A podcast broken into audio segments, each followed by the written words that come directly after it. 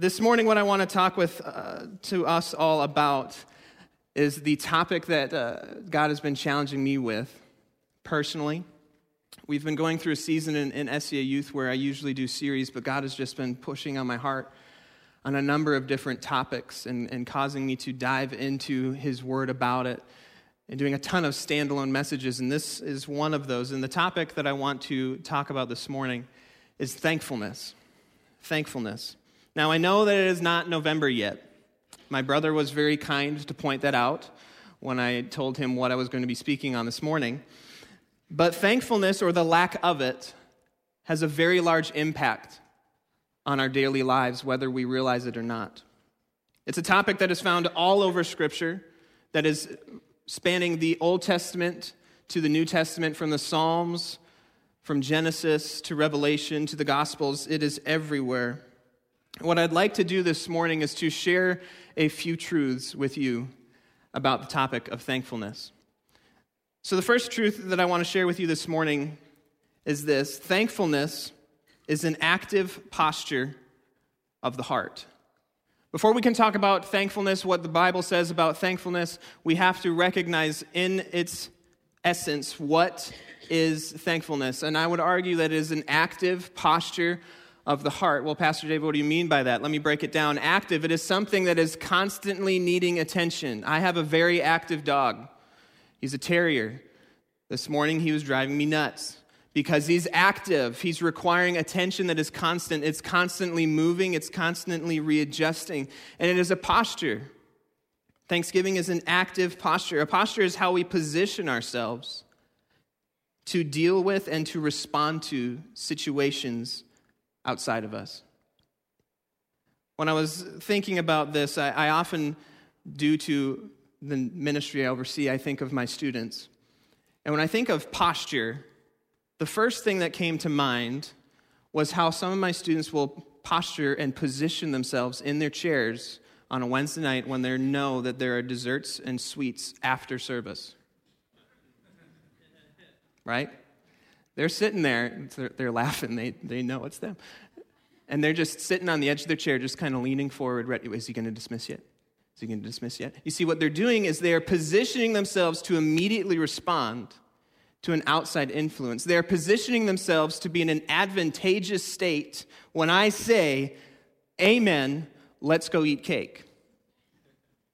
They are actively posturing themselves to respond to something. And that is what thankfulness is. In Colossians 4 2, it says this about thankfulness Devote yourselves to prayer with an alert mind and a thankful heart. With an alert mind and a thankful heart. In the Amplified Version, when it says alert, it adds these two phrases awareness and focus. There is an awareness, there's a focus in our mind that lends to us having a thankful heart. You see, thankfulness is an attitude that we choose, it's an active posture that affects and involves our mind and our mouths. Now, one of the things that is incredibly challenging about this is to think about the fruit of the Spirit. In Galatians 5:22, the fruit of the Spirit are listed by the apostle Paul love, joy, peace, patience, kindness, goodness, faithfulness, gentleness, and self control.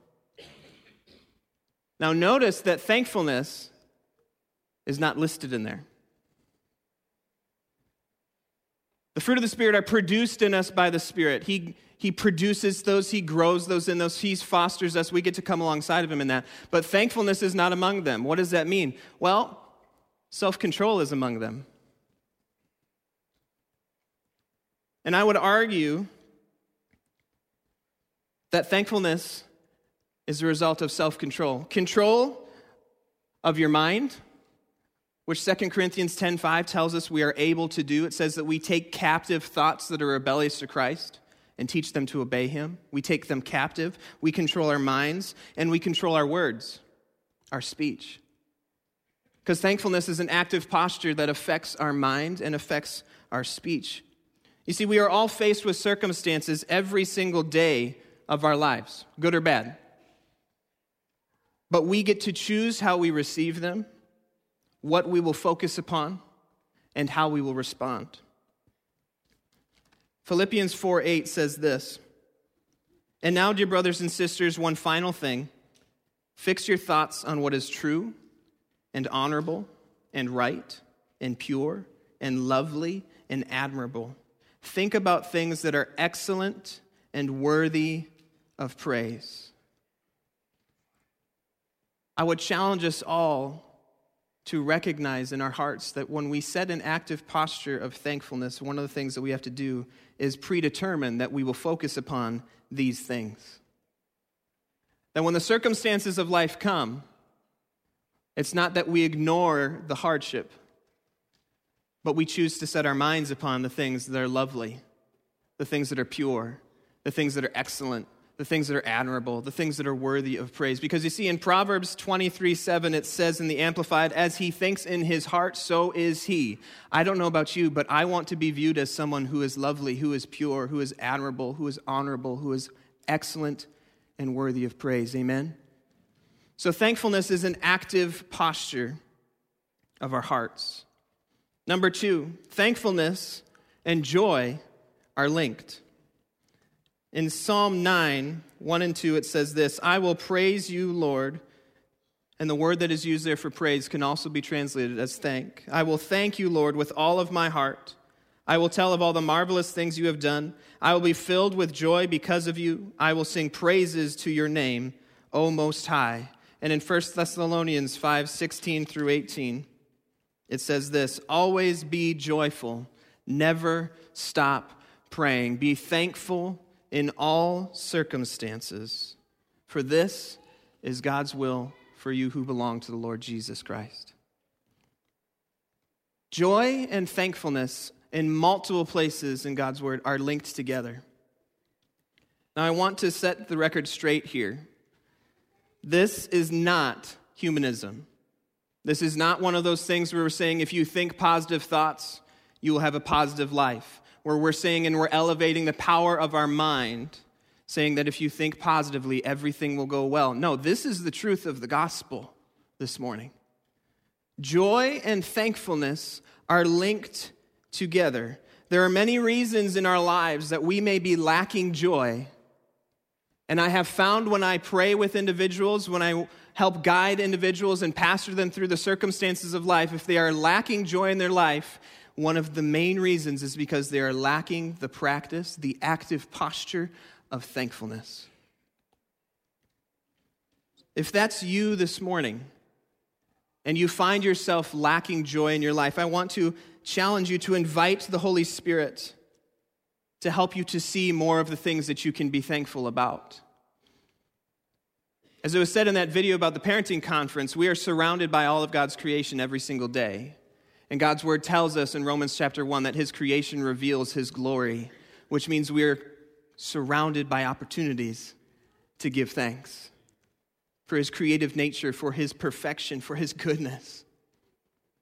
There are so many things that we just look past every single day of our lives that we could, upon choosing, be thankful for, and as a result, enter into the joy that is promised. I was talking with our students a couple of weeks ago about this idea of looking for those things that we can give praise for that we often overlook. And for some reason, I don't know why, the first thing that came to my mind was our knees. First thing that pops into Pastor David's head we should be thankful for our knees. I know it's kind of a weird thing, but when you think about it, whether your knees are still good or not, if they're not, think about a part of your body that's working excellently. Can you imagine how weird it would be to walk without knees? Your legs would always be straight. It would be very uncomfortable. But God, in His divine wisdom, in His creative nature, decided when I make Adam, one of the things I'm going to give him is knees so that he can walk comfortably, so that he can run successfully, so that he can kneel down and praise me and be with me. There are so many things in our life that we can choose to be thankful for that we have become immune to seeing. Ask the Holy Spirit to reveal those things to you. And as you give thanks more, the word tells us that joy and thankfulness are linked. And I believe that your joy will increase along with it. Number three, thankfulness frustrates the enemy. Thankfulness frustrates the enemy. 1 Peter 5 8 tells us this Stay alert, watch out for your great enemy, the devil. He prowls around like a roaring lion, looking for someone to devour. Whether you are a Christian or not here this morning, God's word is very clear that we all have an enemy who is out to seek our destruction. John 10:10 10, 10 tells us that the devil seeks people out to steal, to kill and destroy. And he has many tactics that he utilizes to attack believers and unbelievers alike. And I believe the lack of thankfulness is one of them because what it does is it gets us to stop focusing upon our Creator and gets us to be focusing upon the circumstances of our life. And what happens is we elevate this life above the power of our God. But when we walk in thankfulness, as 1 Thessalonians 5:18 says, in all circumstances, as it also says in Ephesians 5:20, when we give thanks for everything, he gets mad. He gets frustrated. The enemy gets frustrated because what we have done is we have disarmed him and we have robbed him of the opportunity to have influence in that situation. Have we thought about that this morning? The word tells us that we have an enemy that is actively seeking our destruction. God is more powerful. Nothing can touch him. It's not a comparison. The victory's already been won. But yet we focus upon the hardship and we forget about the power and the goodness of our God. And Satan's just thinking, I've got him right where I want him. But when we have a hardship enter our life and we say, God, you're so good. God, this is happening in my life right now, like, like King David did all the time. His son, so many of his psalms started out with lamenting, with what looks like whining, but it turns into, My God is above all else. I will praise him till my last breath. Though my enemies may surround me, my God is good. And the enemy just goes, No. You, no. When we walk in thankfulness, we frustrate the enemy because we rob him of the opportunity to have influence in our lives. And when we fail to walk in thankfulness in our lives, it may look like worry, it may look like complaining, it may look like grumbling. We end up putting ourselves in hard situations. As I look back on my life and some of the things that I have prayed to the Lord for deliverance from, I recognize that was my fault that I was even there in the first place. And the reason I was there was because I wasn't walking in an attitude of thankfulness. For some of us, maybe it's we find that we have a terrible job environment. People are always putting us down. We aren't excited to go to work. But let me ask you this question When was the last time you thanked God for your job? When we fail to walk in thankfulness, our whole perspective shifts to the negative in our lives. And we may ask, God, deliver me. I pray that you would help me to enjoy my work. I pray that you would help me to have a, a good time when I'm there. I pray that you would help my relationships with the people there. But the reality is, sometimes we're the answer to our own prayer in the area of thankfulness. We have to start speaking it with our mouths. Because when we do so, we frustrate the enemy's plans. An active posture of thankfulness keeps our hearts set upon Jesus, regardless of any circumstances that you may face. Number four, thankfulness is a natural response to a growing knowledge of Jesus. Colossians 2 6 through 7 says this. And now, just as you accepted Christ Jesus as your Lord, you must continue to follow him. Let your roots grow down into him. Let your lives be built upon him. Then your faith will grow strong in the truth you were taught, and you will what? You will overflow with thankfulness. If you desire to grow in the posture of thankfulness this morning, let your roots grow down into Jesus. And what does that look like, Pastor David? What, what do I have to do to do that? First part of it is simply just being with Him. That can look so many different ways for all of us. Part of what we were doing this morning in worship, that was letting our roots grow down into Jesus. But more importantly, it is what are you doing with your everyday? Are you waiting from week to week to be planted in Jesus? Because listen, if you let your roots grow down into Jesus when you're at church and then you pull it up and put it in the world for the rest of the week, and then pull it up and put it back into Jesus on Sunday, that plant's not going to develop a root structure at all. It's going to die.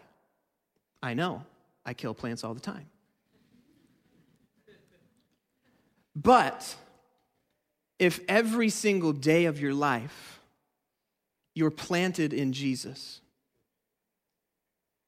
your roots are growing into Him, you are receiving from Him every day, from His Word. It doesn't have to be a lot, it can be a verse.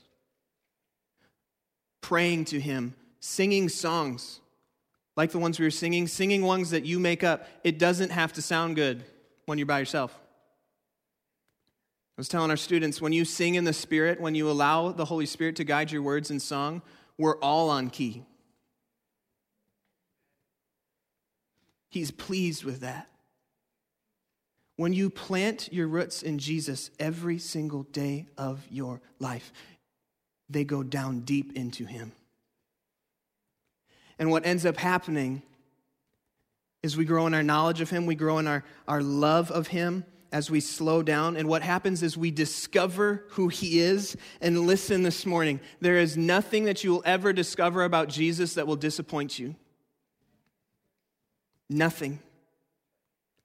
That is why the natural response to a growing knowledge of Jesus Christ is thankfulness because you grow in understanding who He is. In every single way you look, you find something that is exciting. You find something that hits a part of your soul that has been longing. Nothing that disappoints. You discover as you slow down with Him that He is indeed what we have been singing about this morning. He is the waymaker. He is the miracle worker. He is the promise keeper. He is the light in the darkness. More than that, you discover that He is who He says He is. That He came to this earth to take on flesh, to live a perfect life, and in the end, to become sin itself and die in our place so that we might have freedom and relationship with God. When we come to understand who Jesus is, the natural response is to overflow with thankfulness because we have so much to be thankful for. If you're running out of things to be thankful for in your life, if you're going through a hardship, if looking around at creation isn't enough, read about Jesus and what he's done for you. Whether you are a believer in Jesus here this morning or not doesn't matter. He did it for you. The only difference is that if we're a believer here this morning, we've entered into relationship with Him. But there's an open invitation waiting for you to be made right with God and to have all the reasons in the world to be thankful this morning. Number five, the final truth that I'd like to share with you this morning, and I wish, uh, if I'm being honest, I had 13. I wasn't about to do that this morning. But number five, as the worship team begins to come, thankfulness invites God to work in our hearts. Thankfulness invites God to work in our hearts. Philippians 4 6 through 7 says this Don't worry about anything. Instead, pray about everything. Tell God what you need and thank Him for all that he has done, then you will experience God's peace, which exceeds anything we can understand. His peace will guard your hearts and your minds as you live in Christ Jesus. As we engage in prayer with thanksgiving, the result is God extends his peace over our lives. It affects our hearts, It, creates an open invitation to God to come and to change how we're feeling, to come and to work in the situations that we're facing. Thankfulness invites Him to work in our hearts. Psalm 100 says this, verse 4 Enter His gates with thanksgiving, go into His courts with praise. Give thanks to Him and praise His name. And like I said earlier, that same word can be translated as thank. What this is talking about is not that in order to enter into his courts, we must have thankfulness. It's not what it says. It says that's the desired result. But it's talking about entering the gates, it's talking about entering the courts. And it's referencing the temple, which in the Old Testament was the place where the presence of God dwelt. As we enter into his presence, as we did in worship this morning and as we will in just a minute, it invites him to come into work in our hearts. Because whatever God touches cannot remain the same. Psalm 16:11 tells us this about God's presence. You will show me the way of life, granting me the joy of your presence and the pleasures of living with you forevermore. We're back there again with joy. Joy and, and, depression are something that I have taught on a lot with our students because this generation has an epidemic of depression and anxiety. And that is not God's desire for any of us. I said that's not his desire for any of us. Amen? His desire is for us to have a life filled with joy. His desire, as John 10:10 10, 10 tells us, is to have a life and a life that is abundant, a life to the full. That doesn't mean that everything will ever, ever go your way or always go your way. But what it does mean is he desires for you to have joy unending. And one of the ways that we enter into that is thankfulness. If you'd stand with me as we come to a close this morning.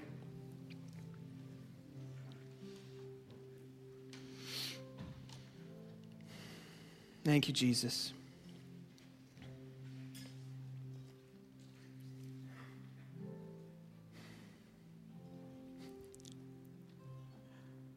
So I was praying over this message.